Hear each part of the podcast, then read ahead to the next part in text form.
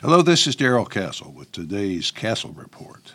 This is Friday, the 10th day of March in the year of our Lord 2023. Today, I will be talking about the World Health Organization's proposed treaty, which will give it control globally over the response to pandemics of every country on earth which signs the treaty.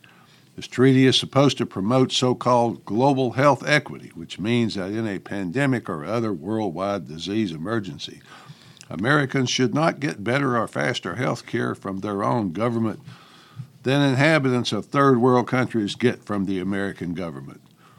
The World Health Organization is a United Nations affiliate formed in 1948. Its website says it does exceptionally beneficial work in mostly third world countries and maybe maybe it does normally, but today it is demanding that the world's nations surrender sovereignty over the health of their people to this organization, which is now more of a World Economic Forum affiliate than a director of World Health.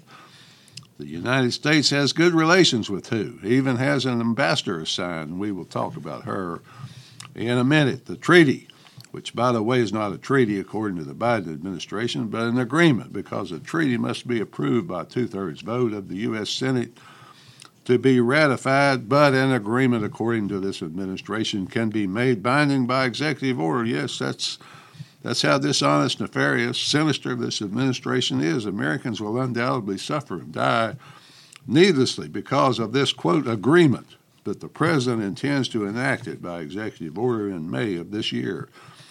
Calling it an agreement instead of an international treaty flies in the face of our democracy. But nevertheless, that is the danger that the American people face. The constitutional requirement to ratify all treaties by a two thirds vote of the Senate is bypassed by simply saying it's not a treaty, just an agreement. It's a treaty. Everybody knows it, including the president. But when you have a completely lawless administration, other avenues must be taken. America will have surrendered its health sovereignty and will be trapped in a global health prison if this treaty is allowed to be unconstitutionally enacted.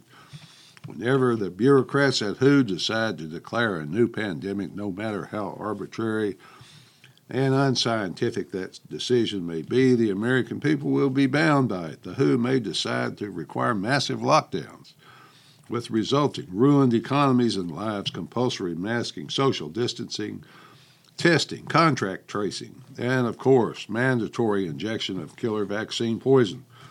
The zero draft of the treaty, yes, I call it a treaty. That's what it is. It was published this month, and it will be finalized in a week or so. And then it can be signed by all the leaders on earth in a ceremony this May, thus laying one more important brick in the wall of global government. The American Revolution is being reversed by the American government right in front of our eyes. The president says he will sign it, then he will execute it by executive order as soon as it is available, thereby giving it legally binding effect over all Americans.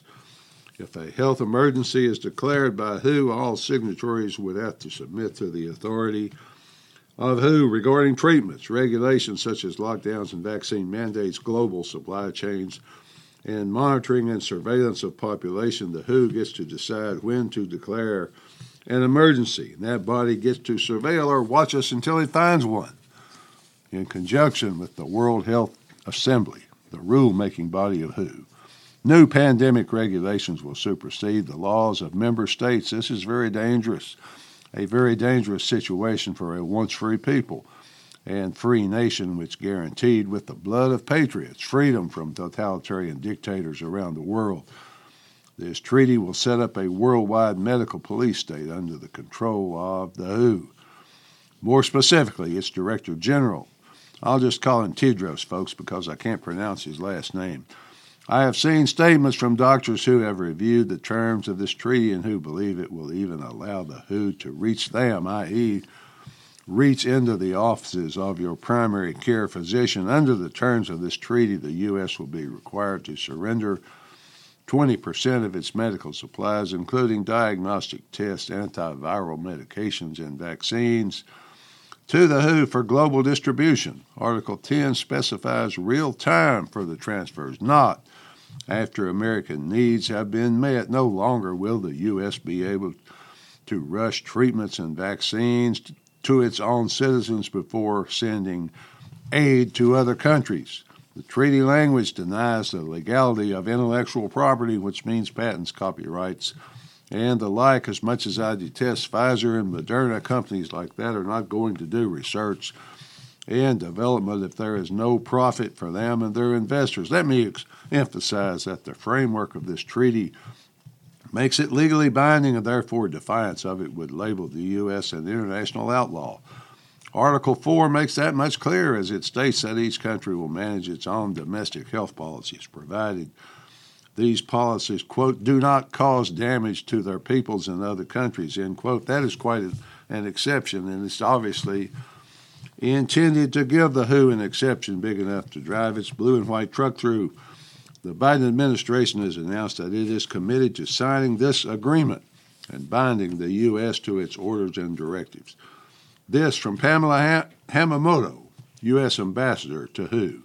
Quote, the U.S. is committed to the pandemic accord to form a major component of the global health architecture for generations to come. Shared commitment, shared aspirations, shared responsibilities will vastly improve our system for preventing, preparing for, and responding to future pandemic emergencies. End quote. What does all that bureaucrat gibberish mean? It means that America and every other national government must and will surrender its sovereignty and get on board the train to global government. It means medical dictatorship on a global basis. There will be other trains, of course, such as the one taking us to a global digital currency and the loss of all financial control and individual privacy. It means get on the train. Don't ask questions about where it's headed because we, the all knowing, all wise ones, know best. You can trust us. Pamela Hamamoto again. In uh, quote, we see a pandemic accord that builds capacities, reduces pandemic threats posed by zoonotic diseases, enables rapid and more equitable responses, and establishes sustainable financing, governance, and accountability to ultimately break the cycle of panic and neglect, end quote. What does that pile of gibberish mean? We command and you obey because we know best. You little ones just have to come to terms with that. If any national government tries to weasel out of this agreement, that government and this people will suffer severe sanctions. The cycle of panic and neglect means we will create lots of fear to drive more and more of you little ones onto the train taking you to global government with us all knowing ones at the head. Free speech will not be allowed in the new global government. Don't you worry about that. It's for your own good.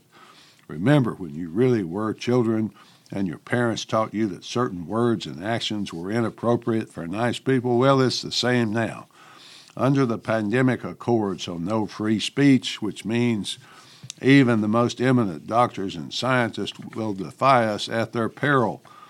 Pamela went on to say that the work must be inclusive and, and applicable for the health and well being of all people. Now, folks, this is where she really gets good, right to the intent of Bureau speak. Quote, a commitment to equity mean, must address inequities not only between countries, but also within them, end quote.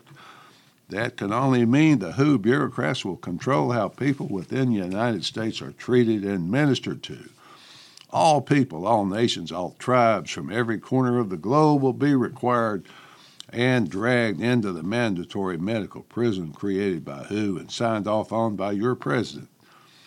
When we tell you that you must accept toxic vaccination and toxic drugs as compulsory, you must understand that no one escapes this trap. These life saving treatments are free, of course, so no matter whether you are of means or not, you must accept. Furthermore, According to Ms. Hamamoto, again, quote, we must have common but differentiated responsibilities and capabilities, end quote, which means that we decide, not sovereign nations. We decide how they will prepare for and handle a declared pandemic. The whole treaty depends on this one concept, i.e., uniform action across the whole planet. The world will act as one, the world will be as one, just as in the days of Noah, folks, but I digress. Pamela Hamamoto, the U.S. ambassador. Yes, she works for us, folks.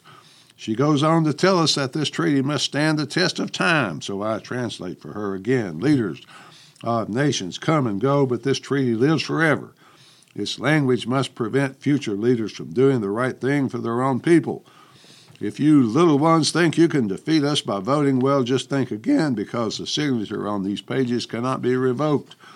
For 6,000 years, man has recorded his time on this earth, created and established on this beautiful blue orb by God Himself. Well, there's a new God in town, so get used to it. The new God will manage this planet better than the old one, I can promise you that.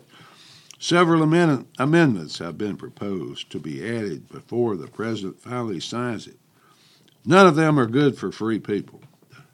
The WHO would change from an advisory organization to a governing body with legally binding proclamations.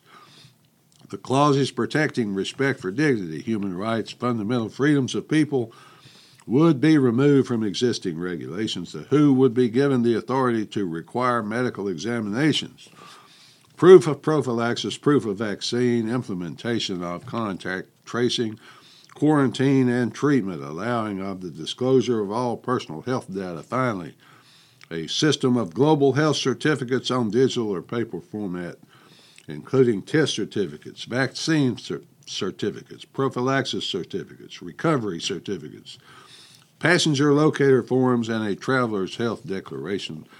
Will Americans speak up and demand as a free people that this will not be allowed? Will the people who helped draft and who agreed to this be driven from office? Perhaps, perhaps, folks, but I doubt it.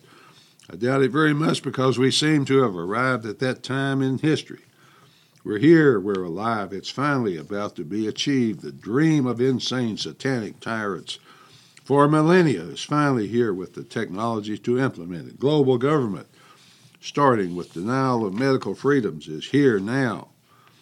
WHO recognized this global power grab might not sit well with some, so they included language to make it provisionally binding as soon as it is signed. It will, in other words, be binding.